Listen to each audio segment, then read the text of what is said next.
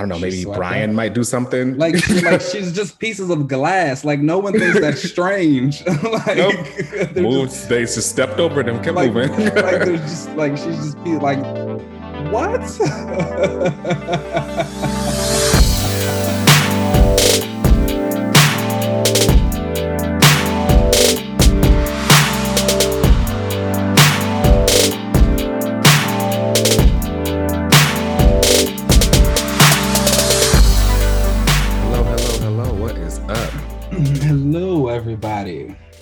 Welcome How back to today? another relaunch. I am LZ.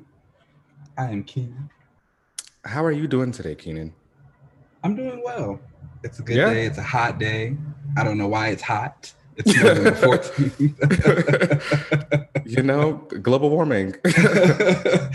um, so that's that that's happening. But other than that, yeah. Um, it's been a week. It has been a week. it has definitely been a week. I um moved into my own place now. You know, um uh starting finally unpacking and doing all that kind of stuff. So I've been trying to get it together. I hate moving. I would never It's, do it it, sucks. it is not it is not great. It is not great at all. But uh let's Mhm. get into these comics of the week. Okay. All right. So uh, first on the list is we only find them when they're dead. Now I did not read this, so talk to me. This is a good book. Um, it's a so it's kind of a weird book, I will say. Um, so basically, in this book, there is this ship crew. They're an autopsy ship. They will go to various planets to collect like dead bodies and things like that. And so they're currently on the hunt to find a new planet because the last one they were on is desolate and they can't stay there. Okay. this issue someone is after them trying to kill them and it's a little slow Oh, Okay. but This is um, Al, Al Ewing is writing this. this is? Al Ewing. So this is so this is kind of like the Al Ewing I don't really love. Uh, it- Ah. it- when he does his cosmic space stuff, he gets very just repetitive with a lot of the things. And I get it for this book. They're in this ship. They're looking for this new planet. It's supposed to give this whole feel of these six people, end of the universe. Everything's horrible. We're stuck in this cockpit but here you are by issue three and it's not looking like it's stopping anytime you just have like these six characters on this ship Oh, and okay. they're not really interacting with anything outside of space and it's just kind of like all right. So it's just the six of them just kicking it on the ship. yeah like just kind of like complaining about how they're on this ship. Okay. you know um but basically in this book something happens. This person who was coming to kill them like it's this very just slow methodical chase. They have to drop warp speed and risk death to actually try and trap her and they come across this giant floating god in the middle of space. We don't really know why the god's there. We don't really know where the god came from. Apparently they thought it was dead. It's not. It kills the person and then they just like keep on flying. And you're just kind of like all right. Oh, okay. Killing gods. All right, cool. it was just like all right. So that happened and you don't really know why but they like again just kind of fly off into space and they're just again complaining about how oh no everything's horrible out here. And it's just okay okay. Okay. Is the cast is the cast of the crew like really diverse or like uh, do they got They are. powers? Are they regular people? they don't have powers they're just regular people in space Okay. um Okay. i don't know I'm, I'm gonna stick with it till the first arc finishes and see where it Okay. goes. Okay. Um, again, it's just it's it's a slow. Uh, Al Ewing does a slow burn on a lot of his books, and Mm, his slow burns in the cosmic world. It's already like nothing there. There's only but so many people they can interact with, or that they do, and you don't really get too much from the other people because they don't really know who they are. It's like again, even the person who was coming to kill them. It's just kind of like, who's this person that's coming to kill us? We don't know why. okay. Is the mystery exciting about what's coming or or not really? No, because you just don't really know what's going on. It's just kind of like, all right, what's going on? So it's just, it's there. It's Well, pretty look at. The art is beautiful. Okay. Again, I'm I'm I'm finished out to the first arc. You know, I do that with every new book that I try. I give it at least that first arc to see kind of if it grabs me, if it keeps me in, and if there's enough that makes me want to continue reading the story. Mhm. So we'll see. I was interested by this random god that's just sitting in the middle of space. You know, I love space, so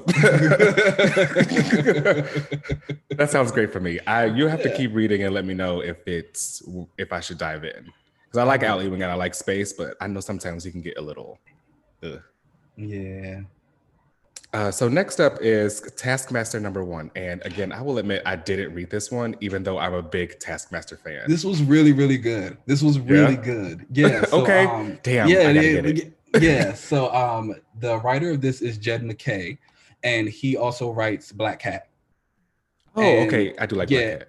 And yeah, and this is like the Black Cat run that I just recently got into it because I heard so many people talking about it, and it was just like fantastic. It solidified that Felicia is like one of my favorite of the General Marvel You girls. Of course, you would Um, like her. Of course. Of course. She's very Um, you. and so I I like Taskmaster already. I think he's Yeah. a fun, great character, and I was already interested in picking this up because I heard Jed MacKay was on it, and it blew away my expectations. Like I was, I loved it. Uh, it had a great mix of comedy and action. There was really good art by Alessandro Vitti. Uh, colors were by Guru. Guru's a fantastic colorist. There's a lot of really nice character work laid out for Taskmaster, kind of figuring out who he is, where he's at right now, what he's doing. Um, and then Nick Fury, Nick Fury Jr. actually shows up in the book too. oh, Junior, isn't it? Okay, cool. Yeah. So so basically what happens in the book is somebody very high profile in Shield gets murdered and it looks like Taskmaster does it. And so someone comes to kill Taskmaster for apparently killing. I'm gonna say it. Maria Hill's dead. Oh shit. Okay. Yeah, that sounds that sound good. Spoiler alert. Um, so basically, someone has killed Maria Hill, and it looks like Taskmaster has been the one who's committed the murder. And so now someone's coming to kill Taskmaster for it. Nick Fury Jr. already knows that it wasn't him, so he's trying to help him figure out who did it. The big spoiler of it is the person that's chasing Taskmaster is Black Widow.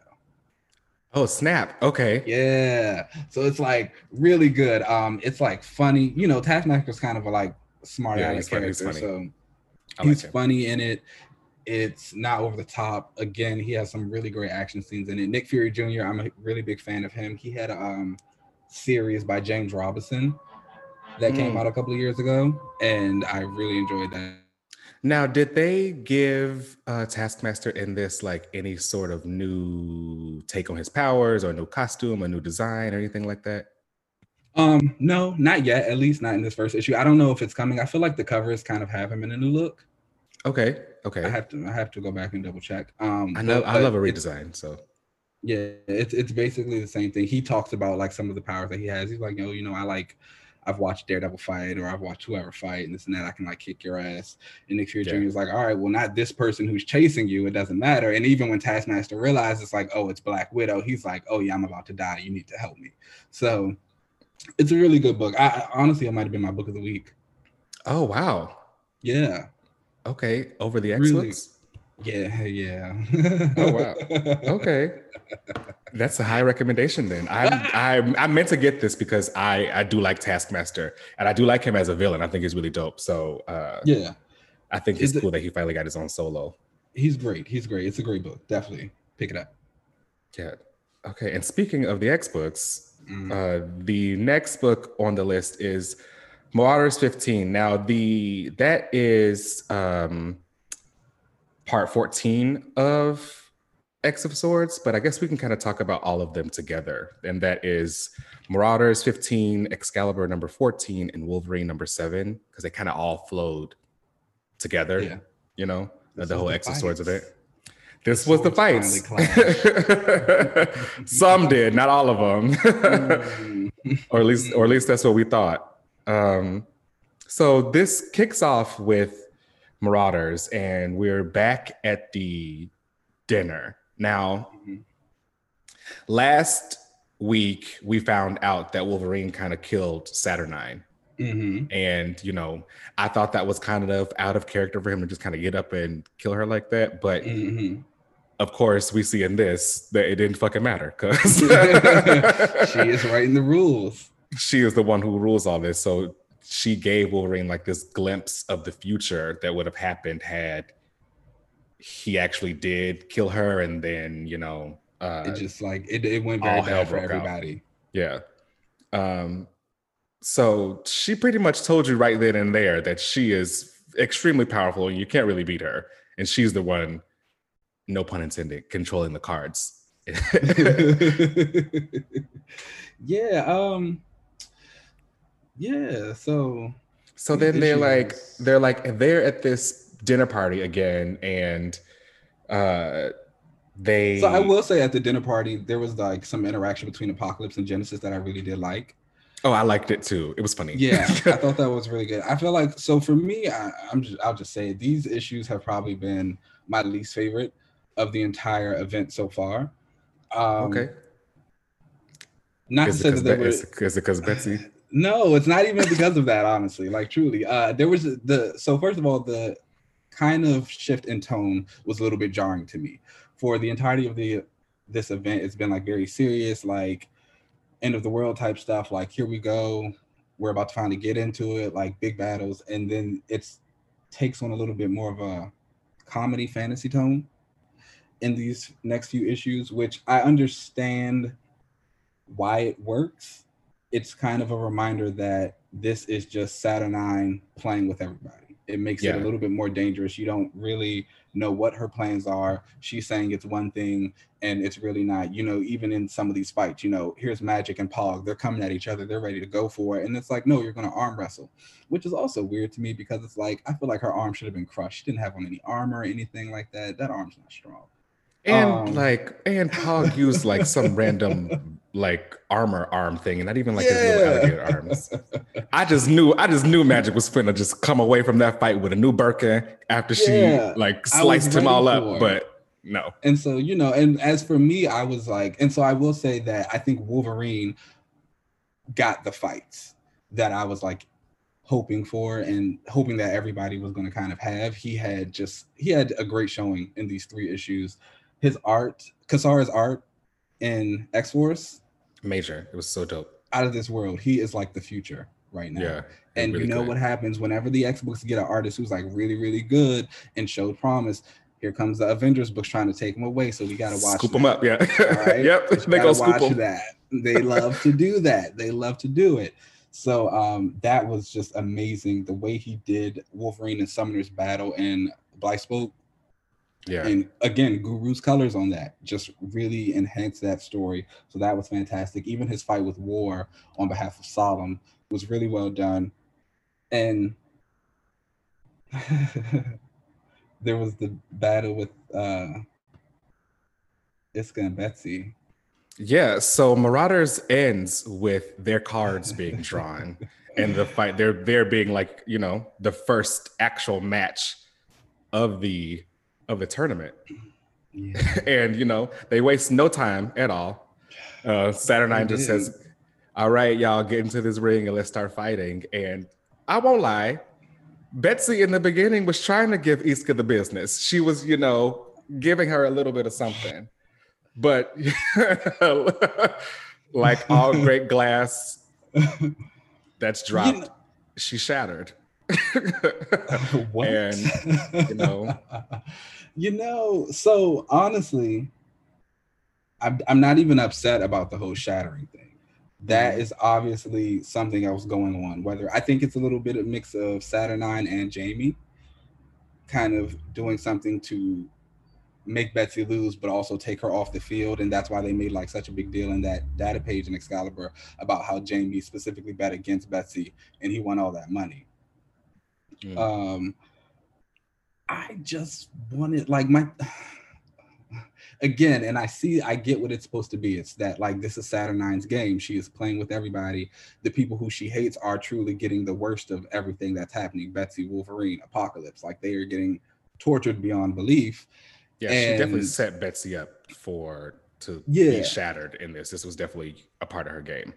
And so for me, it was just frustrating because it was like again, like I wanted to see that fight. And then there's been so much build up to, it, especially just for these two women in particular. Iska has been just boasted as the unbeaten.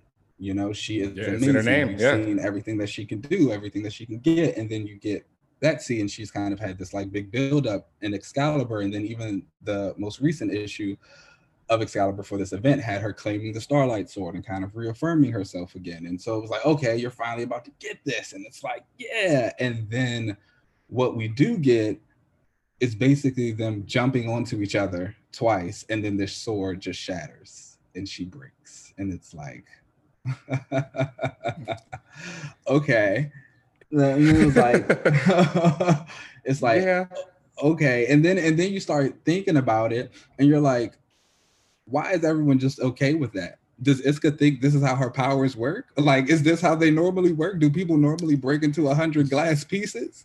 Yeah, yeah. I felt like Is- Iska like shattering her like that. I felt like she just kind of walked away and was like, "Oh well, I won." It was like nobody else thinks this is a little bit odd. Um and you know even obviously brian's upset. Betsy makes a i mean not betsy storm makes a small comment about like how they haven't gotten the chance to mourn betsy yet and because they get dragged off to the wedding of doug and Bei which yeah, again, Saturday, Saturnine was like, "All right, dust this up. We all up to the next one." party because she doesn't like her. you know, Yeah. again, like this is the people who she does not like are getting the worst of it. And so, you know, we go into this wedding and it's just like, all right, now we're in this weird wedding. And then it's also like, hey, no one's feeling kind of weird that we're just letting Doug get married to this Arakkii warrior. Yeah, just- he's just like kind of. It's just all of a sudden right after the fight, Saturnine is like, all right, on to the next thing. Okay, Cipher and Bei, their cards have been drawn and they're separated. And Magik, of course, is trying to be there for Cipher the best way she can. And he doesn't realize that he's being led to a wedding with with Bei. And I first of all, I'm corny, so I love their vows that they they said to each other. cute. I'll The give vows are really the vows are really special. They were really cute. Um, but everyone being okay with their with what's going on around them, I just felt like was Mhm. the characters kind of accepting their situation. It was like, Yeah. well, what other choice do we have? It's like like Mhm. we can't we can't raise any hell over this because Saturnine can just Again, put us back in our place. Game. And so again, like, and, and that's why I understand. While I was originally frustrated by the kind of randomness of the tournament and the actual quote unquote battles that they were taking part in, I understand why it's happening that way. This makes it a little bit more dangerous because you truly don't know what's going to happen. And I think even in a uh, preview page for X Force, it showed Brian and Red Root were going to race, but it showed that like the Arakkii Warriors were already like 17 points ahead Yeah. to the X Men's like four or something like that. So it's just like it don't matter. we lose. what's what's really going on here? um my only fear is that we've only got six issues left. Yeah. I don't want to feel like we're just kind of racing to the finish line for this event. Because I again I still think this event is very strong. It's much better than the things that we've got in the last what decade or so from Marvel. De- uh, most And the X books, especially for X Men. um, Yeah. yeah, is it one of the best X events so far? No, yeah, we don't know. But, you know, I'm ready to give it the chance to land and see how For sure. For me, still- I'm as long as they stick the optimistic. landing, I'm I'm gonna be great. Exactly. I feel like the event has been a lot of fun so far. As as great as it would have been to see all of the matches that we all kind of thought were going to be Mhm. taking place, I kind of liked the Saturnine bullshit that she kind of did to kind of like change the story up, you know. For so from a story perspective, it was cool because it wasn't expected. It's not what I could guess. Um, Yeah. But you know, I hope that it isn't just all magicked away at the end because that would be Yeah. kind of annoying. So I'm I just really hope they kind to of die. Yeah. You already know how I feel about Magik, so she can go. See, no, I love Magik. I think Magik. I think Magik is great. I just don't like Saturnine. But you know, that's honestly a personal beef. Okay. She's, she's got beef with someone on my team, so I do think she was responsible for shattering your girl into pieces. So it, it was a beautiful page though. Beautiful Oh, yes. drawn by Phil, Phil Noto's art. Yeah, it's great. Um, How did you feel about him on interiors this time? You know, we kind of talked before that he makes great covers, but you weren't sure about how you liked his interior work. Yeah, I still kind of feel the same. Okay. I I, feel I, I liked I liked one of the, the moments that needed fluidity because I think his art can really be kind of fluid at times, yeah, like the way that it, it kind of turns. But when it's a static moment and it's just like a these people white are and yeah, yeah. the backgrounds kind of show there. So he keeps a lot of open space in his stuff. Um, that that was a, also in Excalibur. Was, I guess you know Jubilee obviously showed up again, but Ooh, are we- annoying. Child Jubilee is annoying. I'm sorry. um, you know, I, I at least you know respect the whole. She had talked to Betsy and she was like, I ain't heard from her, so I told y'all I was, I told her I was going to come up here, and she, hey, she's a she's a girl of her world. she did, yes. Um, you know, she she didn't hear from a girl, so she wanted to crash the wedding and burn it down with her dragon. but also, are Rogue and Gambit still there? yes, sure. I think that I think her entire like Excalibur team is just chilling out in Oh, in the other world somewhere, like where she told them to wait for her. You know, They probably have no idea what's going on either. So you know, Excalibur is just. It is such a book. it's It is such it's a something. That's for sure. That's for sure. It's polarizing. That's what it is. Oh man, it's and it's just like I just really want to fight for you. Um, just, I, I truly do. You know, I, I, I again, I'm optimistic. I really do hope that it doesn't take until I know there was a cover of Excalibur shown that had Betsy on it, sitting like on the throne with the crown. yeah. I really hope it doesn't take until that long until I get to see her again. I would like this situation with at least her being shattered to be resolved by the end of this event. I wonder what's going to happen with that. I don't know how she's going to become unshattered. I It's think just- I don't know. I really don't have a guess for that. I feel like they're just going to like leave her there until I don't know. She's Maybe Brian might do something. like like she's just pieces of glass. Like no one thinks that's strange. like Nope. moved. just, they just stepped over them, kept like, moving. like there's just like she's just like what? oh man, Yeah. I really uh, love Tini Howard, man. She is so this all ends with Wolverine and his fight with um War. first with Solem, and then Oh, yeah. he wins. Solem wins then- because so- Solem calls Wolverine in to fight for him. Yes. And which, in my opinion, was a, a great game by Saturnine because I'm sure she knew of their, like, you know, Yeah. whatever kind of deal they had going on. So she was like, oh, perfect. Fine. Wolverine can come and fight here. And he needs to, quote unquote, pay for what he did to me by trying Yeah. to kill me. So he made This is all Wolverine. Wolverine fighting War was, I'm sure, all a part of her her game that she wanted to have happen. I also love that, like, while he was fighting Summoner, after he killed Summoner, and Saturnine was like, no, it was a fight to the death. Summoner died. Arakko He gets won. the point. It's just like, something is wrong with this lady, man. She, is just, she needs to die. she won't let them win. I I, I want to figure out. I also think that her getting like Wolverine and Storm and they're having them having a match to like a drinking contest was Mhm. on purpose because I think whoever Storm has to fight like needed Storm to be some kind of like drunk or something because they would not be Mhm. able to win if she wasn't. Okay, I can see that. So I think that like Saturnine tried to play the game and get Storm drunk enough where she can't like focus. Yeah. But I'm sure Storm will come through and probably win somehow. Yeah. They're promising a lot of good stuff for Storm. Yeah, for this yeah, event and for the future. So I'm kind of excited to see what they do. You know, I think we've talked about just Storm in general. yeah. And how- She needs she needs it. Yeah, it's, it's she hasn't really new. been that great or that interesting Mhm. for me since like Claremont left. So I think that she needs a lot of Attention. Claremont left. Yeah. That's a really long time. It is. it is, isn't Wait, it? wait, wait. Are you talking about since the, the first time he left in the 90s or like the second time he left in the 2000s? the first time he left in the, the 90s.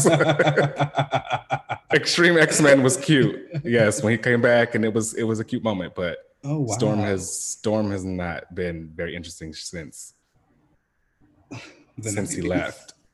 I feel I feel like they have like coasted on her being Storm instead of Mhm. actually giving her like some attention and like story and and like background and stuff. It's just been look at Storm. She's the leader. She's the leader, but they won't Even ever like show her. Right. So hopefully they give her some stuff. But yeah, it looks it, lo- it don't look too good for Krakoa. They're losing all these matches. They so. Mm, I'm just I'm just really excited to kind of see what Saturnines end game is. yeah. And is, are Mon- is Monet and Polaris and them, are they gonna come back?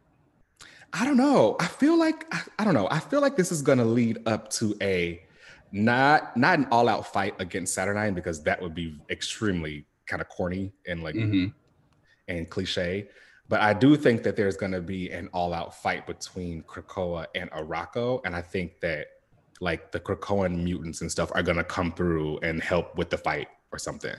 Mm. So I think we'll probably see some familiar faces kind of come back through whatever kind of gates to help out defeat Yeah. like Arakko, but I don't know. I'm excited. I just I just I keep thinking about Monet and like the dynamic that she had with Saturnine in that first special issue. Yeah. Um and like she was talking about how it's a job she might want in the future and like other stuff like that and just you know there's some things going on there. Kind You think she you think she would take it? You think she'd end up being the new I think it would be I think it would be kind of weird, a weird switch for Monet. Mm, But I'm also interested in seeing Monet do something. yes. So I guess I'll take it. Yeah. All right. Well, that is uh, all the comics of the week. Let's take a got- break. oh wait, no, I actually had one more. Oh, what's up? Um, Iron Man. Oh, you kept up with Iron Man. Okay, Okay. so here's the thing about Iron Man. I'm reading it, but I'm not really reading it. So I like I I'm buying every issue. I'm kind of wasting my money because I'm buying every issue, but I'm only reading the pages that have Hellcat well, the, the Hellcat stand leaped out. um, so and, it- and it's not even like solely because of Hellcat, but it's because like so this book kind of deals with Tony and just him trying to be a hero, but he is just like this. He's a white man. He's a white privileged man. So it's just like there's a lot of, oh, you know, I'm the victim here, and but and it's like you're not. So nobody wants to read about that. But then the pages with Hellcat, she's explicitly saying those things to him. She's like, you Oh, are a privileged white man. She's like, you are not the martyr here. Like you doing all this stuff for attention. Like it is strictly to feed your ego. Like you are a bastard. She's like dragging Oh, him every single. gr- It's great. I love it for her. Um, so that's really that. okay. So I'm didn't know you reading it, but I'm not reading it. Yeah, I don't. I don't. If she wasn't in it, I wouldn't either. But it sounds to me like it is a pretty good book then, because I feel like this is what Iron Man needs. Like I mean, someone yeah, kind like, kind of deconstructing him like this. it's a fine book, but like if I'm just saying because let's say it wasn't Hellcat doing this, but it was I don't know, Elektra. I wouldn't read the book. Oh, I would. I love Elektra. Yeah, I then then this would can be completely reversed. But it's just like whatever story I like Tony Stark just is not interesting to me at all. And so it's like I'm strictly reading this That's fair. because Hellcat is in it. And That's if fair. it was anybody else, no matter how good the story is, I would not be reading it. Um, and there were some like other books that came out too. Champions number. You didn't read Champions too? I heard there was a Justice mention. Oh, I did not. I it was he mentioned or was he in it? So apparently there's some group of I think they're cops basically. Oh, but they're but they're super powered people who killed their parents or like their parents or their powers like killed somebody or something like that. I don't know. Okay. because Wither's in the group. Oh, okay. Yeah, I remember Right, that new- was new X-Men. And they were like, "Oh," and someone was like, "Oh, Justice is also in this group." So I'm, I'm, I don't know if he was in it or if he was just mentioned, but I Hmm. know I saw somebody talking about Justice. I've heard that he was supposed to have some kind of moments within this outlaw thing that's going on with the champions team characters. Is And I thought about check- I don't know. I think it was supposed to have started before like the pandemic and the the the break that they took, but then they kind of brought it back, but then they didn't Oh. fully dive in. I don't know. I think some of the tie-ins that were supposed to tie into it moved on. but Mm, so I don't know. I have to check it out though. You know, I love justice, so maybe I'll, You do, I'll look and, and, and like that's why it stuck out in my brain. I remember when someone said it, and I was just like, "Oh yeah," I was like, "Justice." I was like, I wonder if you read it. Champions. So yeah, that was that. And Boom Studios also released a new Power Rangers book that I did not read. Okay. But for the lovers of Power Rangers, Power Ranger series over there are great from what I hear. That's from what I've heard. They have amazing art. I've seen a lot of the art, like on social media Yeah. stuff. Really good art. really good art. Really, the covers and stuff for it are great. I actually might go back and get that. Yeah, this is really really good art stuff. I wonder who's who's writing it. Do you know? No, I'll look it up. Yeah, maybe I should check those out. I should get more into Boom Studio stuff. I don't have a lot of Boom, their Boom stuff. gets some. Boom gets some good stuff.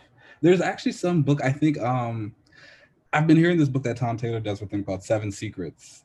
I think. Oh, we only find them when we're dead. They're dead is actually with Boom Studios, and the Seven. Oh, Secrets, okay. I think is also with Boom, and I've heard really good things about that. I think it's with Boom.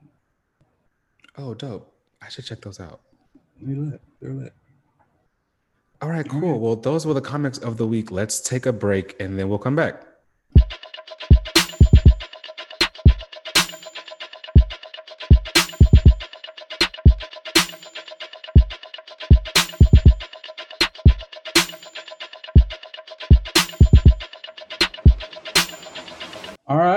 Right, we are back. Yes, discussion. back.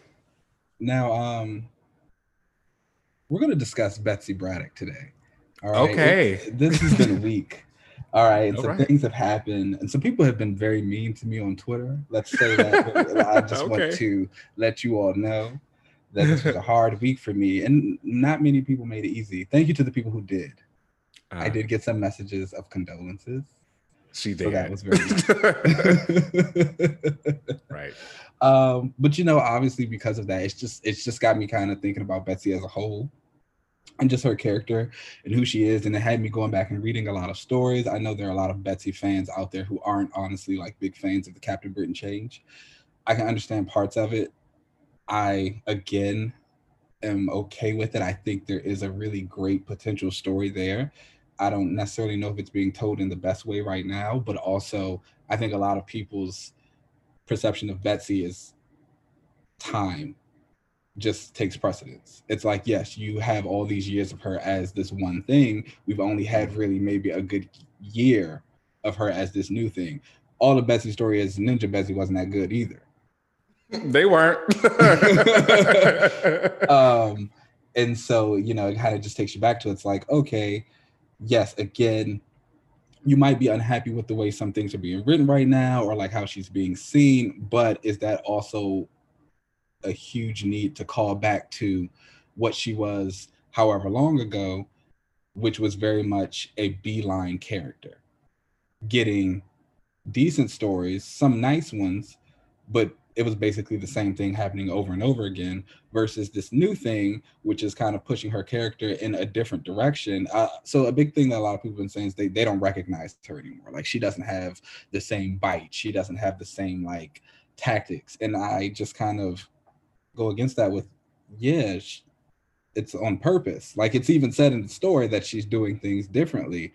Um and so i, I you know it- So- I, I- I just want to talk about betsy now I feel like Betsy Betsy Braddock to me has been a character I have grown to care about more, probably just becoming friends with you and uh like the way you talk about her and like the the things that I have discussed with you about her. She as Psylocke, while she was within that Asian body for me, she was just the ninja she was girl. a cool girl. There was the cool girl. Yeah, right. Yeah. She was the she was a cool girl and walking around in this bathing suit with her coochie out while she was kicking ass and using her psychic knife to slice people up and doing all that kind of shit. It looked it looked cool, right? Um, but she didn't have much of a story there. So and I I knew Betsy back when she got her like this like armored outfit with the hood and the cape and all that kind of Outback. Betsy was when I first kind of like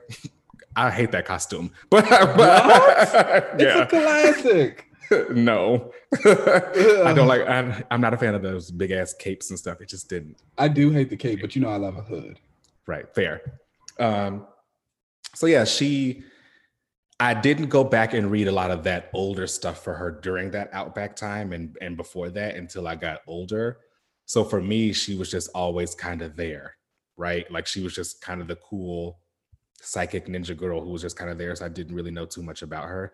And then she became like a staple for x-force. Like it all of a sudden i felt like Psylocke, quote unquote, like became like someone who you always end up having in X Force because she was someone who was willing to go there. She was the one who was like, you know, I have no problem taking somebody out if I need to. So she became kind of synonymous with X Force. Um, yeah, she was definitely X Force heavy for a couple of years. yeah. And then I feel like that whole like mantra of X Force was kind of placed on her because I feel like if a writer didn't know what to do with her, they could just give her whatever kind of motivations X Forces were because, oh, she was on that team. She's the killer. Let's just Mhm. She's the cool make her that. Yeah. Um, and I've always wanted her to get her old body back because the switch in itself was should. extremely problematic. um, I've, she was obviously made and turned into an Asian woman um, because of whatever kind of weird like in So enjoyment So like Claremont the- had with that whole era. Yeah, that was so Claremont actually did like a lot of like race swapping. um, yeah, I don't know what that was about. And so with the original Switch, I understood the motivations for it. I, and again, like when I was younger, I was like, oh yeah, this is so cool. And it was like, this is great. I understood the motivations behind it because Betsy, you gotta take it back a little bit. Betsy was on the Outback team and she had a premonition of their entire team being murdered by the Reavers. So they had this mechanism called the Siege Perilous, and she manipulated the team with a little bit of a psychic push to go through this, which would basically wipe their minds, put them wherever, and it was the only way to save them. When she goes through, she washes up on the shore of the hand. This is also how Rogue was separated from Ms. Marvel. Captain Marvel. Yeah, Yeah, yeah, Miss yeah, Marvel. Ms. Marvel at the time. Yeah. uh, yeah, and so she washes up on the shores of the hand base. They find her, they recognize her as Psylocke, the psychic from the X-Men, because the X-Men have been like on TV and stuff. She's also a world famous supermodel. And they say we can use her psychic powers as a weapon and it kind of like replaces Elektra. And so they get Mojo and them involved, Mojo and Spiral involved, because the whole thing is they don't want a white woman running the Chinese underground. They were Right. like, that doesn't make any sense. So that's why they swap her.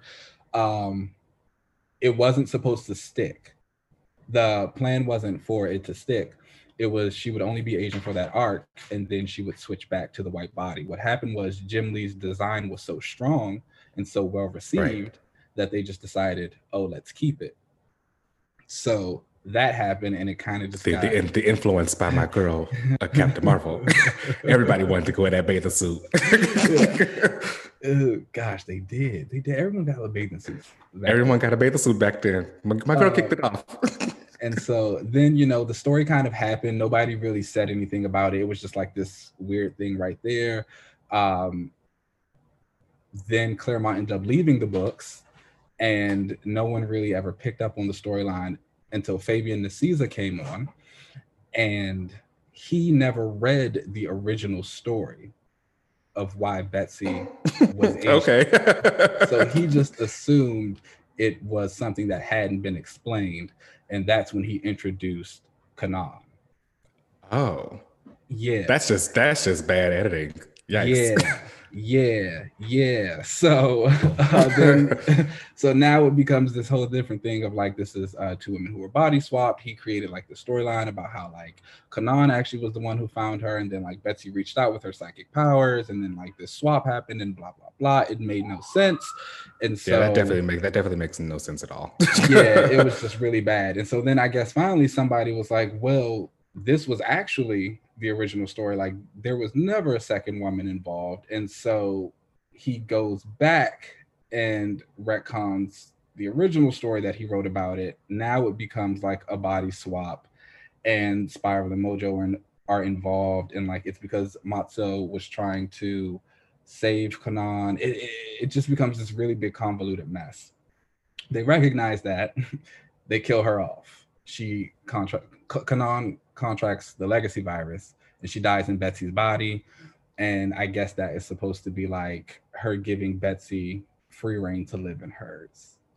And so, okay, for the next 20 odd years or so, Betsy doesn't really get too much development because people either write her a as the cool ninja girl because they don't want to get into like the whole messiness of the race swap, or if they right. do, it becomes like a very surface level identity issue of like who is she and who is like the quote unquote dark presence in her mind. Right. And so it just doesn't go. And it kind of stays that way. And don't get me wrong, like she has again a couple of like cool moments in there, some decent stories, like Side Wars in there somewhere. Yeah. Um, She's got some bright spots. Yeah, and they also start doing things where they like start giving her all these different powers. Like she gets the Crimson Dawn shadow porting abilities. She gets the like tattoo, and it's just a mess. She yeah, dies in Extreme X Men. I remember that when, when, um, Vargas killed her, right? Yeah, when Vargas killed her. And so the thing with that was she was actually supposed to come back. The plan, Claremont's original plan was Vargas was going to kill her, and then the shadow telepath in that book that was revealed to be Rachel was supposed to be Betsy back in her original body.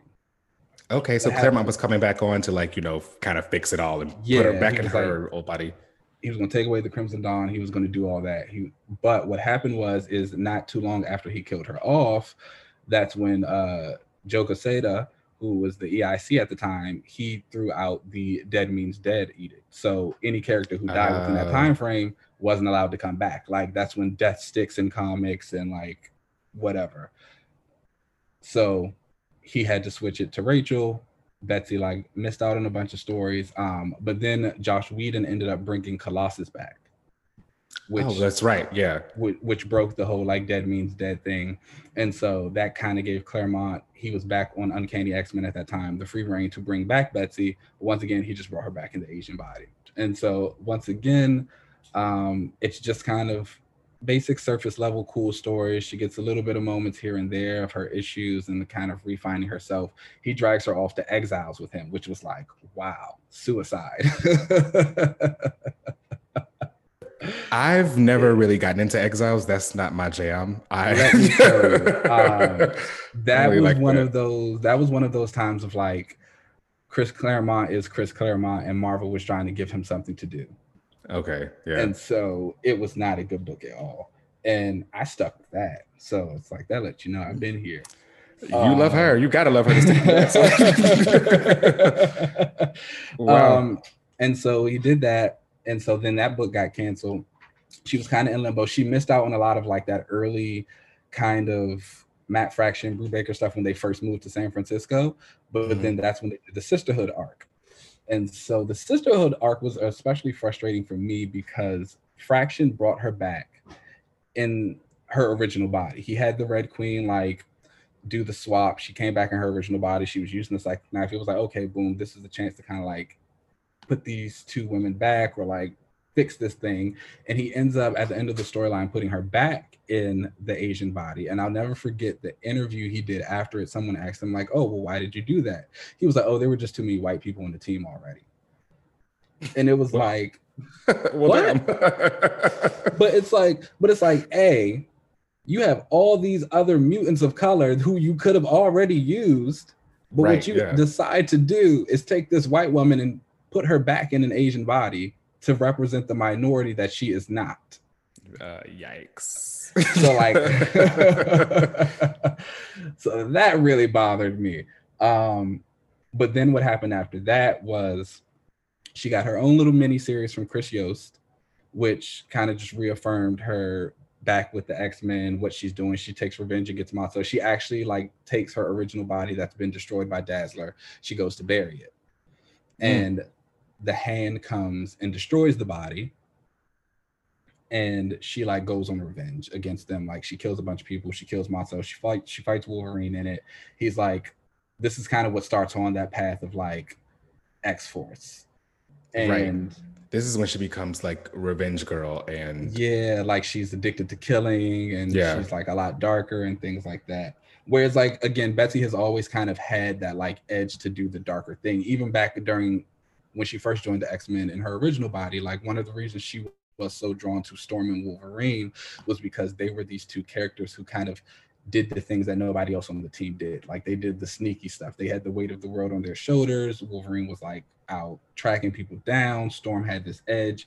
Betsy fit right in with them because she oh, was oh, yeah. very much like uh, she was like let me help you guys let me also take on some of this burden like she was constantly like let me fight even when havoc came across the team and when they were in hiding she was one of the people like oh no we should kill him like yeah he was like after I sent him away um, again, but that's a whole part of Betsy's character right now in this whole Captain Britain thing is like how she's always been this kind of sleuthy, sneaky character, and she's once again trying to change that. Right. Um, but so when she came back, she joins X Force, and that's kind of when writers start taking her seriously again, because Rick Remender just really elevates her character.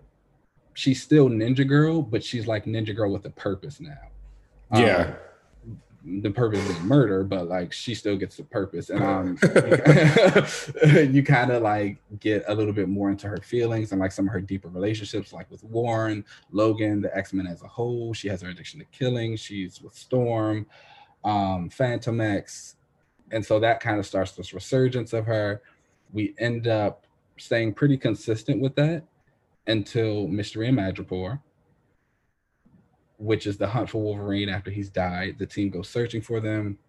They do this. It was kind of like a weird situation. She gets killed by uh, Sapphire Styx, I think her name was, and she like sucks out Betsy's soul energy, but then Betsy uses her. It was it was a thing. I don't know. Her body. She's back in her original body. That's all okay. that matters. Um, that's all that matters. that's all that matters. Got her purple hair back it's it's comic book logic, you know, it's comic book logic the way she comes back.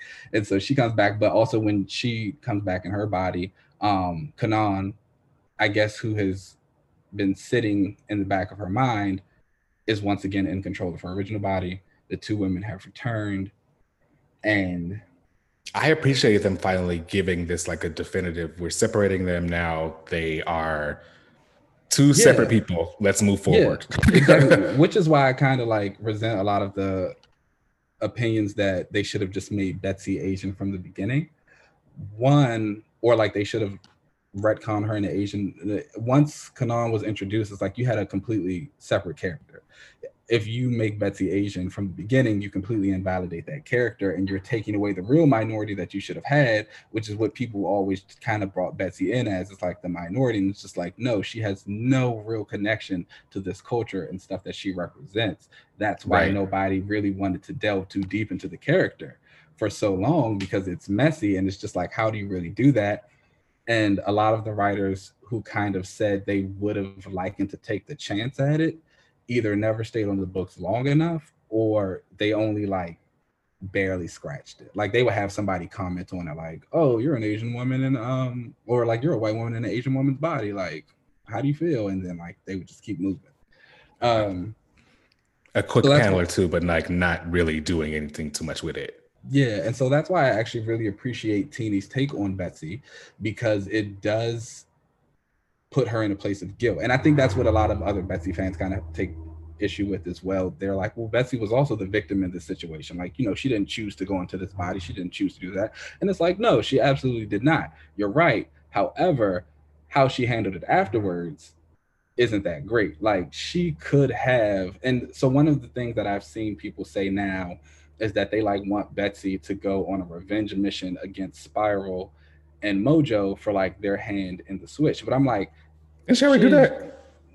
Uh, she's already kind of like made amends with Spiral. They were on Uncanny X Force together, and she's seen Mojo like fifty thousand times since she's yeah. so it's like, so it's like, why all of a sudden now is she going to go on this revenge mission when she had the opportunity too long ago? So it's like, there's like, well, why is Kwannon mad? Because what she been doing? she's, she's chilling in my body. Like, what do you right. mean? And so it's right. like now they're like, oh well, they can do this together and they can do that. It's like no, Betsy had like, and again, of course, it's not really Betsy, it's the writers. No writers wanted to do it, but it's like the opportunities were there, and so to build off this story genuinely, it's like yeah, she's not going to like her, and it's like she shouldn't like her, and Betsy should feel guilty, and she should be learning from that because at the end of get at the end of the day, like a lot of these comic book women, Betsy is a white privileged woman. She's yes. rich. She grew up in a mansion she's, she's, she's, like she's like otherworld royalty or something like that. You know what I'm saying? Like she's a privileged right. woman. I'm pretty sure she didn't think, oh yeah, this is that bad, and now she's back in her original body and she feels guilty because she sees all the things and like how it's affected her, and she's like mad about it and she's down about it and she's frustrated, and here she is as this Captain Britain person trying to kind of make amends for all of that, and she's doing it clumsily and yeah. it's frustrating her because she has always been so efficient and like to the point with everything else as she was with Psylocke in this like darker mode. And now here it is, like she's got to be out in the open, and a lot of those bad things are coming to light. So I do feel bad for Kwannon though, because I honestly, and you know, it's still very early in Hellions, but I feel like a lot of people are already kind of putting her in that role that Betsy had for so long. It's just the cool ninja girl. Yeah. Um, I think, and I don't think that's really fair for her to kind of take that on because I don't. I mean, I don't know much about Kwannon, but I feel like that's a very kind of basic yeah. like take take to have on her. I feel like there's probably a lot more deeper things there, which I feel like they probably tried to really touch on in Fallen Angels, but I didn't really stay on that book because like it was not good. So, yeah, uh-huh. but I feel like they tried to do something where they were going to give her her own kind of background and her own yeah, she like had a daughter or something like that. Yeah, that died. Um, and you know, and then again, Hellions is a really good book, and there's a lot of deep characterization happening, kind of like bubbling under around everybody. I feel like, but even from what I see of other people, it's just it's what they want. I'll see like people put their theories and stuff on Twitter, like what they want her to do and what they want, and it's just very like basic action girl. And it's like, uh, let her get a story, let her yeah. find that character, who she is, separate from Betsy. Yeah, I feel like I feel like Betsy Betsy as Captain Britain right now for me has been interesting because I feel like this is obviously what she had really wanted to build herself up towards, like yeah. as she was kind of introduced. Um, I mean, she joined the X Men after fighting Sabretooth. you know, yeah. like I feel like that whole thing has been what she's wanted to do is kind of be this hero. But I feel like she isn't doing that great of a job at it. mm, she's um, not. And I, but I think that is because this is probably a story of you're getting what you've been asking for, but you probably aren't really don't need that anymore. If that makes yeah. sense, like she's you're getting what you've always wanted, but who you are now probably isn't that person anymore. So yeah. I would like to see her kind of develop into whatever she was supposed to be now. Kind of a know? mix of those two. And again, I think I think that's what's happening. And I know a lot of people are. Uh, I've said it myself. Excalibur is a frustrating book. All right. um, yeah.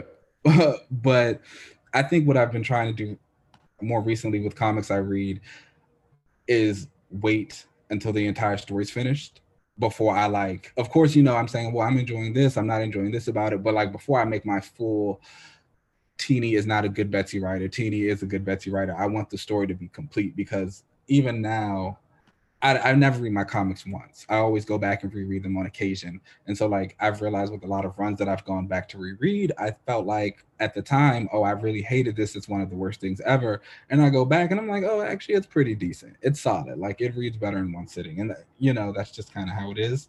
So, I s- continue to say that I'm cautiously optimistic for Excalibur, what Tini has to do with Betsy. I feel like she is very much playing the long game. Mm-hmm. Um, do you like her as Captain Britain? Do you uh, hope that she stays Captain Britain for a while?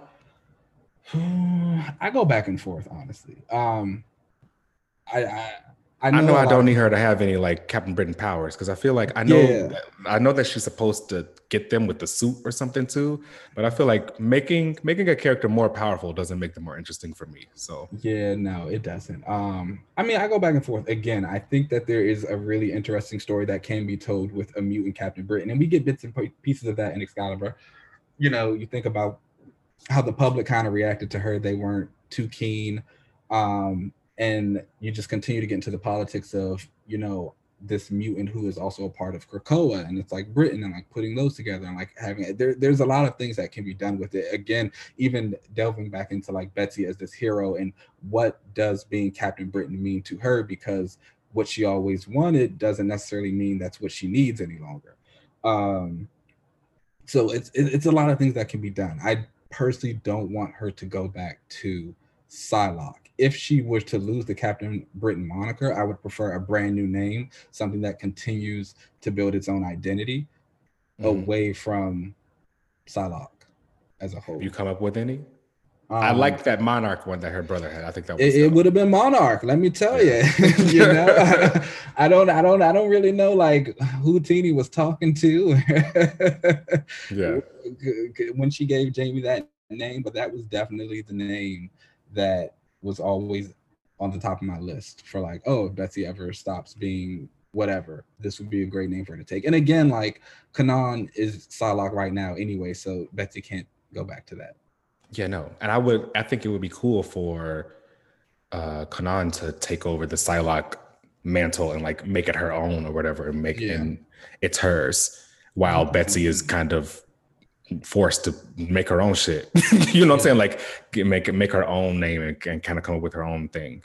Because again, Betsy had and like Betsy had a good decade, you know, of like consistent story. Like those after Uncanny X Force came out, like pretty much everything after that was good. When she was in uh the Uncanny run with by Cullen Bunn with Magneto and Monet, that was good. You know, she had a decent mm-hmm. run in that X Men book, the all women team that happened. Um, there were a couple more runs of X Force that went through. Mike Carey got to write her a couple of times during. And we love him. I love events. him. you know that was really good. So it's like you know she's had, she's got good stories. She they've been consistent, but I just think this one is something new for her that people aren't used to, and that's not always a bad thing though. No, it's not, and I think that she, in my opinion, needed something new because although those yeah. were very good runs, it was just her being the cool again it was like the cool ninja girl. they were very consistent b stories you know what i'm saying? Something that you can go back into and say like oh, okay this is kind of who betsy is this is what her character is all about but it never like pushed her beyond that. Even like with the whole like addiction to killing things it was like okay we already know she's been okay with killing. She's addicted to it now. Now she's over it but she's still killing people anyway so it's like what, what's going on? Right like let's let's move forward. Um, I do think that I like her as a full telepath instead of with uh, telepathy and telekinetic powers, mostly because mm. if she has the telekinesis, I'm cool with that. Only in the sense of when she says, like, you know, I am not that great at it. I can do like the bigger things with it, but she's not mm-hmm. like, you know, moving Super. things like that with her mind like that.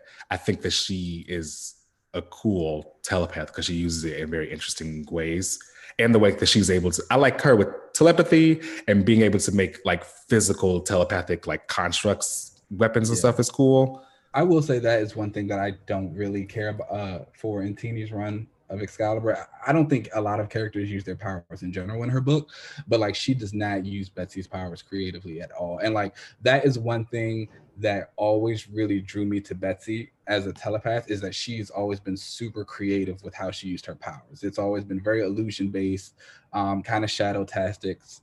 She goes into the mind, she's very efficient. She knocks it out, and it's just like, okay, this is great she's cool yeah. with this. Like, and she's, she's always like got everyone like linked up, you know, and do the whole like yeah mind walkie-talkie thing. yeah, like she stays on that. She's always been like a very very efficient telepath, and so Tini does not show that at all. She, I mean, but again, Tini doesn't really show anyone using their powers in that book. No, not too much. She writes I'm, action scenes very well. Mm, I mean, maybe you're right. there, there, aren't there aren't too many of those in Excalibur. I think it's just been more about building up Apocalypse and his yeah, and, and this whole and like the, premise of mutant magic and stuff. When you do get them, it's very, it's very like this week's issue, two pages of nothing. Or you know, two pages of your girl dying. like two pages, like that was a bit excessive that was a bit excessive. Like that could have been like one page, maybe half a page. Two pages though. Shattered in the glass and just stepped on over. What did Wolverine say? Hell's going on. Damn right. what the hell's going on? I think I think there's a lot of promise with Betsy. I think that there just needs to be a little bit more focus. Focus, yeah. I think it just needs to be a little bit more honed in on. But I think that that could probably come later once yeah, I mean, again, he's done again, with Apocalypse. All Ninja Betsy really has is time. You know yeah. what I'm saying? Yeah. Like, even if Betsy doesn't stay as Captain Britain, the goal is not to put her back in an Asian body. That is that should never be the dream. Exactly. Please no. Put her back in the bathing suit. Um, I, I, do miss the pink costume. I won't lie. That disassembled look was everything. It okay, was. that was, was, a hot look. I would, and so that was one of the things I was kind of excited about on um like the Hickman era when they were talking about costumes and like how everybody can wear different things. Like my dream is that like Betsy goes on maybe like a side mission in another book or something. she's like wearing the pink costume again, just oh, she, that's cool. Just for fun, you know, just just to be like, this isn't Captain, you know, this isn't Captain Britain work. I can't be wearing the colors. Um, maybe she can wear that costume when she's back on Krakoa, because I feel yeah. like she only wears a Captain Britain costume while she's. And so that's my other thing about the the Captain Britain costume right now is very much story specific. Like it's a uniform for this story of this yeah. Excalibur, mutant magic, otherworld type of thing. If you, I'm ready to see a different version of that suit because I know the current suit won't really work too many other places. Yeah, it's a little bulky. It's an issue that I that I feel like a lot of kind of like those sword and sorcery characters have, like Black Knight. It's like when uh, they yeah when they make them too like high fantasy, it's like I, I don't want this person on my team. Like this stuff, they, are gonna look kind of out of place when they are other places. Yeah. so it's like, but I, I, think being Captain Britain is fine for her because it is one of those things where it's a suit that's changed. Like Brian's had very sleek suits. Even his Captain Avalon suit right now, it's like I feel like that's a fine superhero costume. Um, so it maybe they can maybe they can mix that disassembled look with the Captain Britain colors or something. Ooh. I could see that. Even her old lady Britain costume that she used to wear when she had the uh, colorful wig on, that was cute. And that she wore that in the X Force arc again too. Child, that was terrible. that was a look. Did you see the body she was giving? It was like, what's a wig? Did you, did you see? Did you see the thing that was on her head? I mean, we're not going to use the wig. We're not going to use the wig. not into it we're gonna get you together. But that was a good look too. But yeah, I, I think, and I th- honestly, I think that's one of the things I kind of, one of the reasons why I kind of want her to stay Captain Britain, is because I'm just ready to see what this next Captain Britain design will look like. Oh, fair, yeah. Maybe she'll like, come out with a new look after she's not glass anymore. Oh, that was mean. um, no, I don't think so. I think she. I think this armor suit is kind of going to last the entirety of Excalibur unless Excalibur changes its mission statement. Oh. Unless it becomes because I feel like a lot of things that are happening in X of Swords right now are also for Excalibur in the future, like the stuff that we saw at Saturnine having court with the different kingdoms. Um. We've seen a lot of Mad Jim Jaspers. A preview of the Furies is coming. Again, we saw that cover of Betsy on the throne. I feel like it's still kind of keeping its Dungeons and Dragons mystical element to it. And I don't see that armor changing until that's done. Hmm. Yeah, I feel like I feel like you're right there. She's probably gonna stay as this like knight looking Captain Britain for a bit until yeah. all this is kind of wrapped up. Yeah. Because and then again, like comics got pushed back because of COVID and everything. So we're a lot we're like not as far in as we normally would have been. So she still technically right. hasn't been in the costume long enough for it to change. Yeah, I mean they're only 14 issues in now, and yeah. the last said the last like three issues have been X of Swords related. So it hasn't even really been been that long. Yeah, she's not she's not getting out of that look anytime soon. Um, but I'll be excited for when the next one debuts. Yeah. All right. Well, I Betsy is an interesting character for me. I've always liked her. Um, and she's great. She's great. I've I've I think I've always kind of felt Betsy, like she was just needs a little a little something yeah. more. I've, I've always no, wanted her to get that when she got into her own when she got back into her original body. I think my thing with Betsy and one of the reasons that I've always been drawn to her character is that she is one like don't get me wrong, her unpredictability, her edginess, that willingness to kind of kill people if need be. Those are all great things that drew me to the character as well. But I think at the heart of it all is she truly just wants to protect everybody. You know, mm-hmm. the intentions are so pure, and she is just this character who has this intention to just do good and help people and protect them. And that's why she's kind of always fallen into that second in command general type of role because she's like, no, put me on the front lines. Let me be the one to lay my body on the line so everybody else can go and do whatever. And that has, I just think that's so awesome in her character. It's it's it's a really interesting duality. Mm. And it's just like, hey, I'm just here. I just, I just want to protect people. I just want to keep them safe. And I feel like that's kind of been her mantra since she kind of yeah. brought around. Since she's been on the scene, like yeah. yeah, again, like like you said, um, one of her big first fights was against Sabretooth, you know, and he comes up and calls her, and the entire time they're fighting, she's like having him chase her away from all the victims of the mutant massacre. And she's not this fighter, so she knows, hey, he's probably gonna kill me, but she keeps on trying. She picks up a knife, he like smashes her, but she's doing what she needs to do because she's like, people are need to be saved, and I'm just gonna be the one to do it yeah, she's willing to she's willing to put herself on the line. Arata, who Arata die. she gets to work. Gets to work. yeah. All right. Well, um, let yeah, everyone else, let us know what you guys think of of Betsy Braddock. for listening to me talk about Betsy. Betsy yeah. Braddock, Captain Britain, formerly um, Psylocke. And hopefully knowing is something new, right? Yeah, hopefully one day we'll see. If you guys ever need any recommended betsy reading for the good stories to make you kind of understand why i like her character. Because don't get me wrong the body swap the body swap is very messy. It is kind of like a dark cloud that's going to sit over the doll for quite a while. Um, but i i guarantee you there's some really good stuff in there. And there's some interesting bits about the character that make you kind of understand her a little bit more and then it was she's she was still a victim too. Just remember that guy. All right. Well, let's take a break and then we will come back and do the reread and talk about World War Hulk. Of World War Hulk. Yes, I have some thoughts. Yes. Same.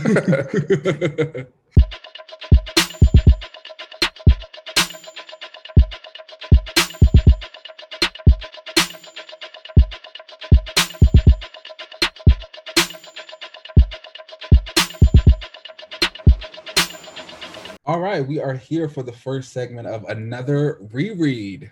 Yes, our first one. Um, this this one was quite the book to choose and read. Yes, yes, this one was uh, World War Hulk. I have such a hard time saying that.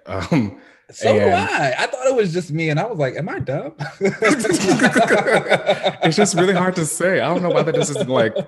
I don't know. It don't work for me. but this, I haven't read this since it came out. And I will say that it brought back a lot of like memories for me because mm-hmm. this came out when I was like, I think 16, 17 years old, something like that. Yeah, I think that was. And I remember, I remember like my dad like picking up comics. Every time my dad picked up comics and I came home from like uh track practice or also had like a mm-hmm. job at that time, he would be like, There's comics on the table. And I would Ooh, always know okay. that like I always knew that like whatever comics of the week that came out, he bought them and they were like sitting on the table for me to read because he already finished them. And okay. I will, I will like remember like World War Hulk being a part of this and like looking back though, he definitely did not read the whole event because some of this was new for me, and he definitely only read the X Men tie-ins because I oh. definitely remember the X-Men tie-ins for sure. Yeah, I remember the X-Men tie-ins also. Those were yes. those were nice. Mercury kind of stopped the whole her power. She was there, yes. Um rock slide again was kind of like what happened now. but you know, what he's there for. War Hulk for me was an interesting event. I will say that I liked it for a very specific reason, and that's because Tony Stark, Mr. Fantastic, Black Bolt, and Doctor Strange all deserve to get their asses beat. The so, Avengers are awful. They're like awful people. They're like like like no. And so, okay, so I did not like this event at all. I will. Oh damn! You like it's a no no. I think that this is a perfect example of a comic book event, though. It is. Oh yeah, for sure. Yeah. It is just balls to the walls action you get huge fights. You get Hulk versus Thing, Hulk versus Hulkbuster, Hulk versus the Avengers, Hulk versus Sentry. It is just like chaos and madness.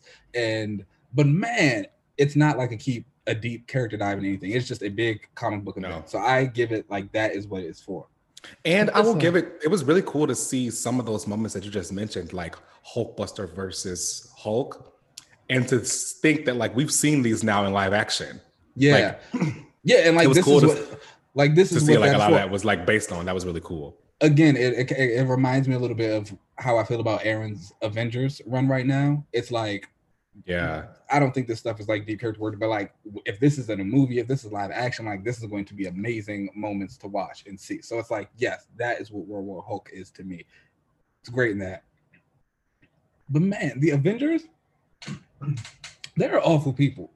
You know, and, they they felt like the Illuminati uh, felt like they could just send the Hulk off, you know?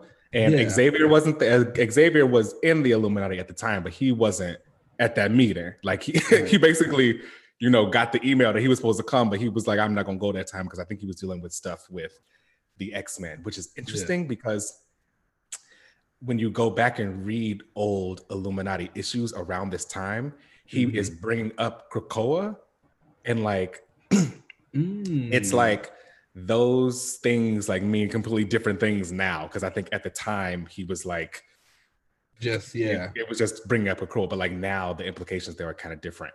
But okay. so he wasn't there but the rest of the illuminati members were and they all decided that you know they're the gonna Hulk... shoot hulk into space. Yep he a problem he gotta go. And let me tell you honestly i agree with it because you know I get it. Like so, these guys got together and they said, "All right, the Hulk is very dangerous. He is completely destroying things all the time. Millions of people are at stake. We need to get rid of him." They shoot him off into space. Is it the most ethical thing? No. Do I agree with it? Yes. Honestly, the Hulk gets on this planet, Sakaar, and he gets forced and enslaved by this king into this gladiator combat arena type of thing. He eventually rises up kills the king, takes over. It becomes his planet. He's happy. Technically, they did him a favor. It's just now, like it's like it's a, it's a, it's a backhanded favor, but yeah, he. it's like he was good, so it's like shows you you shouldn't be here on Earth, brother. Go do that. Um, what happens is the plane that he was on, or the ship that they uh, sent him away on, exploded and right, yeah. it killed the planet it killed his wife that he had it killed the unborn child in her belly. And so hope assumes that when they sent him away they also sent him away with the intention to make him explode. So they, he thinks so, that they planned on like killing him from the beginning. Yeah. And so because he now lives on this war planet and he's amassed this army after being in this gladiator battle he's like okay these guys tried to kill me. Let's head back to earth everybody got to die because you now got think got a few things to say. yeah, he's like, y'all killed my wife, y'all killed my unborn child. Like my planet is dead. These people who I care about. He's like, no, you guys have to die. And so he comes back to Earth with his warbound crew, and they just start wreaking havoc. And again, I think this is one of those things where it is a great comic book event. It is just five issues of nonstop action. Uh, his little warbound team is amazing I really like the one. Yeah, I thought the little Korg was cute. It was cool to see that like these were based or characters that we ended up seeing, like I said earlier, in live action, like Korg yeah. and uh the one little character was that was also the, in uh, the, Ragnarok. yeah.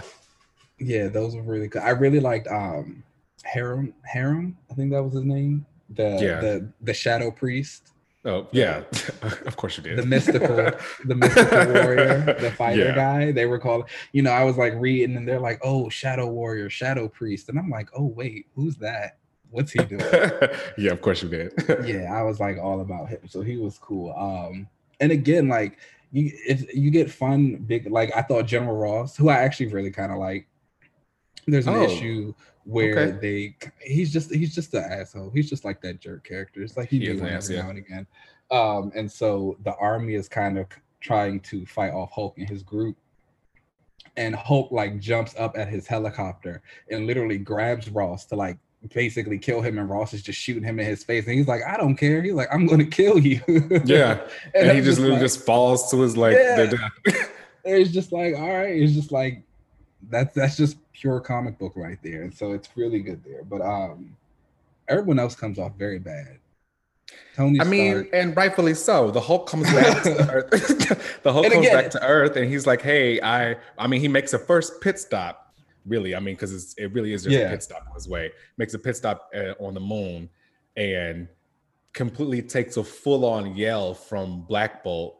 Yeah. And nothing. He takes that, you know, takes that, then beats up Black Bolt to the point where like some of the moon is like broken off. Yeah. And he uh, arrives on which, Earth and is like, which can't seem safe. Possible. Yeah. right, right, right.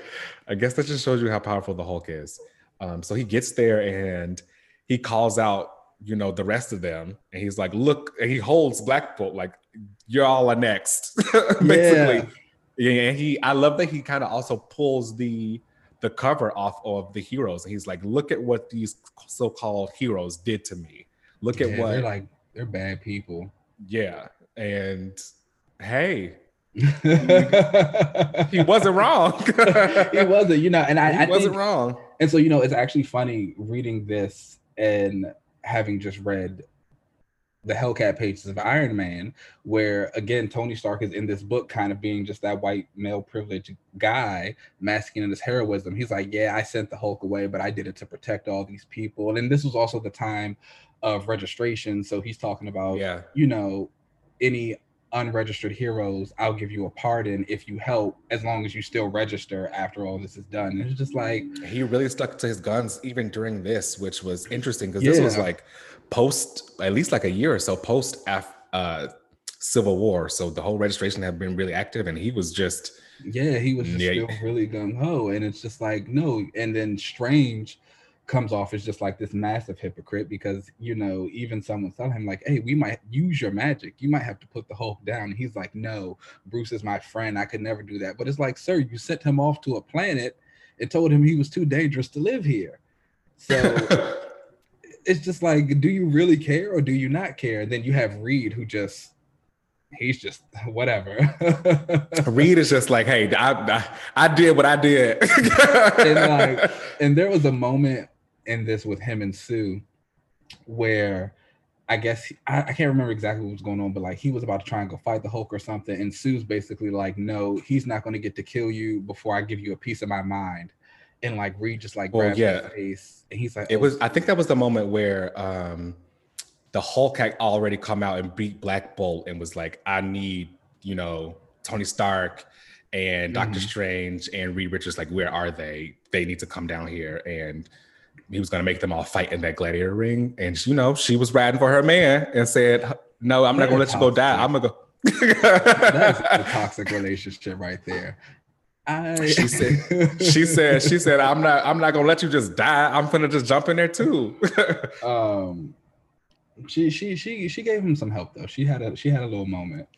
Let's talk about that for a second. Okay, because when a Hulk came and went full force at them, my girl Sue Storm stopped him with her force field, took several punches from the Hulk. She did. Was and was restraining him and everything. You know, she did. face Base was all uh, bloodied up because she it was a lot of force she was holding back. She had but a moment. Let's give it up for her for that. Um, yeah, she had a moment. I I, I definitely give her that. She now it didn't last long because you know the it, Hulk it is didn't. the Hulk. the Hulk is the Hulk, and they made sure we knew that he was super powerful. and yes. again, um, even like when he made them fight, and don't get me wrong, just because I agree with shooting the Hulk off into space, I also completely agree with him coming back to get his revenge. Okay, so it's like, I mean, he, he had a rightfully oh he was old. Like, like they he, needed to fight. you know, like his wife had his wife and unborn child, and like millions of people like just were obliterated in front of him, and he got to survive. And it was the only happiness he ever knew because you all sent him away. His friends, these people who were supposed to care about him, you were like, oh no, sorry, you can't stay here. We won't try and help you not be so destructive. We're just going to shoot you off into space. So it's like, yeah, totally come back. Screw you guys. I'm going to kill you. And then he doesn't even kill them. He just exposes them for the hypocrites they are, makes them fight in this gladiator battle. And right at the moment where it's like, okay, you guys are going to have to kill each other, he's like, no, that's not what I want. I love that moment when he when Petty. they when that he made good. all of them like fight to the death and you know pick up their weapons and you know Tony Stark don't have no armor, but I think this was the time when he had his and someone will have to correct me if I'm wrong, but I think this was the time when he had his extremis armor.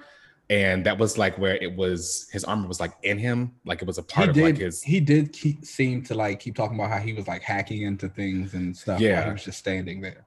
I think this was a time where he had that armor where it was like a, actually like a part of his person. Mm-hmm. And I think that's why he was able to, to like kind of communicate with machines. And he was trying his little hardest to yeah. really hack those uh, obedience uh, neck things that they had on. Yeah. But it didn't work. I, I, did find some of it hard to follow. I, I will be honest with you. I'm not a fan of JRJR's art at all. Yeah, um, me neither. I'm not the I don't get it. I'm not so, the biggest fan of his art either there would be like some things happening where I would think like, oh, because I'm like, is he calling for the armor or what's happening? There were some pages. Jar Jar's art is just not. It's not it for me either. Yeah, so they look like sketches of little action figures. I don't really, I'm not really getting to that. It's very blocky. His storytelling isn't that great. Like I said, there no. were things that were happening. So one of the parts where somebody was like fighting, I think someone had to hit somebody else, but it looked like a different person hit them. It was weird. Yeah, um, I wasn't the biggest he, fan of the art for this event. He did fine, or I felt like on the big Sentry versus, versus Hulk fight. Oh yeah, the the finale kind of thing yeah. there, and this which, also again, really kind of showed you just how powerful like the Sentry is. Which I mean, we already knew like he yeah. is. I'm also not a huge fan of the Sentry either. You know, I those overpowered like I can crush the world with a stomp characters are never my thing. and it's like, and it's like, let's talk about how he waited to the last possible second before he I mean, came out. He he has a he has agoraphobia, so I get that. He, he was... sat he sat in that house and pondered for days after yeah. Tony was like, "You need to be a god." he just stood at that door for days, watched these men. Hulk was actually leaving when Sentry finally showed up. He Hulk, said he couldn't do it. He was like, Hulk, you know, I, I can't do like, it, the agoraphobia. Hulk was like, oh, the battle's done. Like, I'm good. I made my point. I'm out of here. Peace out, guys. And now Sentry wants to come in like, stop, Hulk. And then again, they have this gigantic battle that's like full of wanton destruction. And it's like, this is why we shot your ass in the space. well, they wouldn't have had to even do any of that if they would have just leave the fucking Hulk alone. you like, know, sometimes he just wants to leave, be left alone. but you know, it's really interesting reading this and getting just the kind of basic rage because that, again that's there's no real deep character work for Hulk or Bruce Banner in this. It is basically just no, saying at yeah. the core, they are just rage and they are just mm-hmm. nothing but that rage. And I think that's kind of where it falls. And why, again, for me, it's not like an event that I'll really revisit too much. I love yeah. a good bombastic comic event, but sometimes, you know, I do want a little character work. If I'm just in the mood to watch some stuff explode, actually, no, this has JRJR. I'll never read this again. Um, uh, it's just reading this now compared to Immortal Hulk is so interesting You know, I was gonna ask you that because I, I still haven't. I'm still like going through a bunch of my comic reread stuff that I'm going through right now, but haven't gotten to Immortal Hulk. And I was gonna ask what you thought the how that is to how the Hulk was back in, you know, 2007 when World War Hulk. oh, again, like it's it's it's a complete 180. You know, this what is happening in Immortal Hulk while it still has action and it you know there's kind of some destruction every now and again it's very much a look into hulk as more than just rage. Like where's this rage coming from? Like what does it represent? Like how did it get here? How do we temper it? How do you use this rage in a, a more effective way so it's not just wanton destruction? Um whereas world war hulk is just chaos. Yeah. And so it's just a really interesting mix because again, I've never been a Hulk fan before. He's never been a character who I like jump to read about or go get his books and stuff like that. So to get that in Immortal Hulk is like I look at this character and I'm like, oh wow, this is really great. And then to go back and read this and it's like, oh okay, yeah, this is why I don't really care about Hulk that much. now this was written by Greg Pak, and I've liked some of the stuff that he's done before. Um, I know that he was the one that did that Storm solo uh, a few years ago, which in my opinion, was not that great, mostly because uh, it did great things with her powers and kind of explained where her powers and stuff kind of went and like how she actually controls yeah. the weather. But there wasn't a lot of story. It was a lot of rehash of just yeah. I, that's kind of a lot how I feel about a lot of his stories. He's not. um I don't dislike him as a writer, but I've just noticed a lot of his stories. To me, they kind of feel like fluff. It's they don't oh, like push things forward. It's just kind of yeah. It's just yeah. I mean, like even his little extreme X Men series that he did that had Dazzler as a um lead character in it. Like it was like fine, but it was really just a lot of issues of her showing her powers and like all the things she could do. Yeah. Yeah. So with this, I mean, maybe that's kind of why he was put on for this because this was really just a showing of how powerful how powerful the Hulk is and how literally no one powerful. can take him down. Yeah, you know, yeah. that, that, that is one thing I'll say. That, like, if you were a Hulk fan and you love feats, like this was a great showing for Hulk because of course he was doing the damn thing. He wore everybody out. I mean, you can you can argue that Mr. Fantastic, because of the nature of his powers, is kind of hard to quote unquote beat because he's just like made of elastic. So like, how do you really beat that? You know? Yeah, and, and, the Hulk told Hulk you he can. the Hulk told you he can. And I mean, even with and Doctor Strange is the Sorcerer Supreme. Yeah. And you know, this was a moment because I remember when this happened with the Hulk versus Doctor Strange and he broke his hands. Like, yeah, the Hulk, the Hulk was so strong that he like reversed the spell basically that that Doctor Strange was using on him and ended up like breaking the whole. I mean, he broke Doctor Strange's hands. And I remember this lasted for quite some time actually. In the Doctor mm-hmm. Strange books, his hands were pretty broken like for a while, and he had to do some things, some weird like magic, like whatever shit yeah. to fix it. It was also interesting watching um Strange channel that demon to become like super strong, like Hulk. Again, that was a child. Why, that's always a magic thing. Why? Why is there always some like last always. minute spell that, that can make them because it's powerful. dangerous because it, the magic comes with the cost. You can't just do things all willy nilly. You see how uh-huh. he went crazy? Do uh-huh. you see uh-huh. that? Sure. Um, but again, that was to me a moment that'll look really good in the movies. Not so much. Oh, for sure, that would look again, cool. Yeah. The art was a little, but in the movies, I think that would be something that would be amazing. You know, I had Rick, seen people. Rick Jones, sorry to cut you off, but I just have to talk about this really quick. Rick Jones annoyed the hell out of me in this book. Yeah, he well, he kind of played like the whole kind of conscious character, like, no, stop. But why did he just keep walking into all of these situations? Like, like in the middle of fights. like literally, the Hulk and Sentry are like battling it out. He just like walks up, like, Hulk, don't do this sit down. yeah, you're these are literally the most powerful things ever. you may not want to get involved there. Did not enjoy him. Yeah, I've I've always found kind of the Hulk corner of characters just don't always do it for me. Um, so I'm hoping that maybe I can get into the Immortal Hulk and see what's going on with them there because this was fun, but this was just a, a showing of power, you know, yeah. just just how powerful he is. Not too much story. Cool Which I did, like I said, I liked I liked the revenge aspect. I ain't gonna lie. I did like that because they all deserved it. they. I, I they all deserved it. They all like needed the humbling. So I wasn't mad at that. But overall, this is just like this was just a showing of how powerful the Hulk is. Yeah. Some fun fights. Yeah. Again, if you are a Hulk fan and you like Hulk feats, this is the book for you. And you wanted to see the Hulk whoop on Tony Stark and Black Bolt, Doctor Strange, mm-hmm. Mister Fantastic. We also and, uh, get the some... introduction of um, Tom Foster in this book as well. Oh, that is his yeah, yeah. Who is um Bill Foster's nephew? Yeah, that was his nephew. Are they bringing him around now? Um, he was in the Giant Man miniseries. That oh, okay. Did. That was that, that I oh. actually really enjoyed. Oh, yeah, it's like the one Leah book I enjoy. Yeah, you already know how I feel about that, Charles.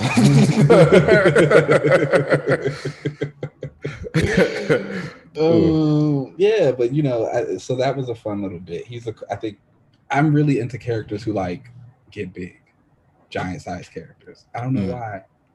I think it's just they should bring that power, power, back around. I'm sure that they're going to do something with Stature soon, over yeah. in uh, the Young Avengers. Oh yeah, most definitely. So that was cool. Um, and I also enjoyed some of the other civilians speaking out about the heroes and like how they've also hurt them. Like obviously Tom Foster spoke out against Iron Man. You had the one woman who spoke about Doctor Strange. She was like, he just invoked the power of the devil. like right, like hello, did y'all not just see the fact that he just like let's shoot him potion? off into space next? um, right, so that was cool. So yeah, the revenge aspect it made sense. I got it. I was here for it yeah this this would make a really great like cool fun action movie which i think i saw people on online kind of saying they would like to see a world war hulk movie done for the hulk um, i think they tried to touch on this a little bit in thor ragnarok though i think yeah. they kind of used a little bit of it yeah so that was really cool to kind of see that that they did really take a lot of those moments from the comics and just yeah. put them on the screen. yeah, that was that was that was dope. I, again, this is grade A in a big bombastic comic book event. For sure. It does the job. All right. So that was our first another reread. I had a lot of fun Ooh, with this one uh, because it was. I haven't read this in a while. it was. It was like, wow, what is going on? What, right a, what a throwback! Yeah, and the Hulk, man. I don't really get down with that, but like this was. It was fun. At the end of the day, it was fun. It was. It's a fun book. Uh, thanks for listening, everybody. Um, you can catch us on Twitter at another relaunch. Mm-hmm. or you can send us an email at another relaunch at gmail.com. You can find me on Twitter and other social media stuff out there at uncanny LZ. Uh, Keenan, where can they find you? You can find me on Twitter at Keenan Lance with an underscore at the end, and you can find me on Instagram at Million Dollar Madman. You still you still ain't made them the same thing yet. No, I can't settle on a name. I feel okay. like when I when I do it, it's gonna be a brand new name. Okay, come on, relaunch. okay, like let's talk about it. Keenan's relaunch. This is all right. I love it. All right, y'all. Uh, check us out next week. Um, oh, and don't forget to uh, rate and subscribe us. We're on Apple Podcasts, um, mm-hmm. Spotify, all that, all that good stuff. So leave us a review, send us tweets, all that. We love it. Uh, and check you out next week thank you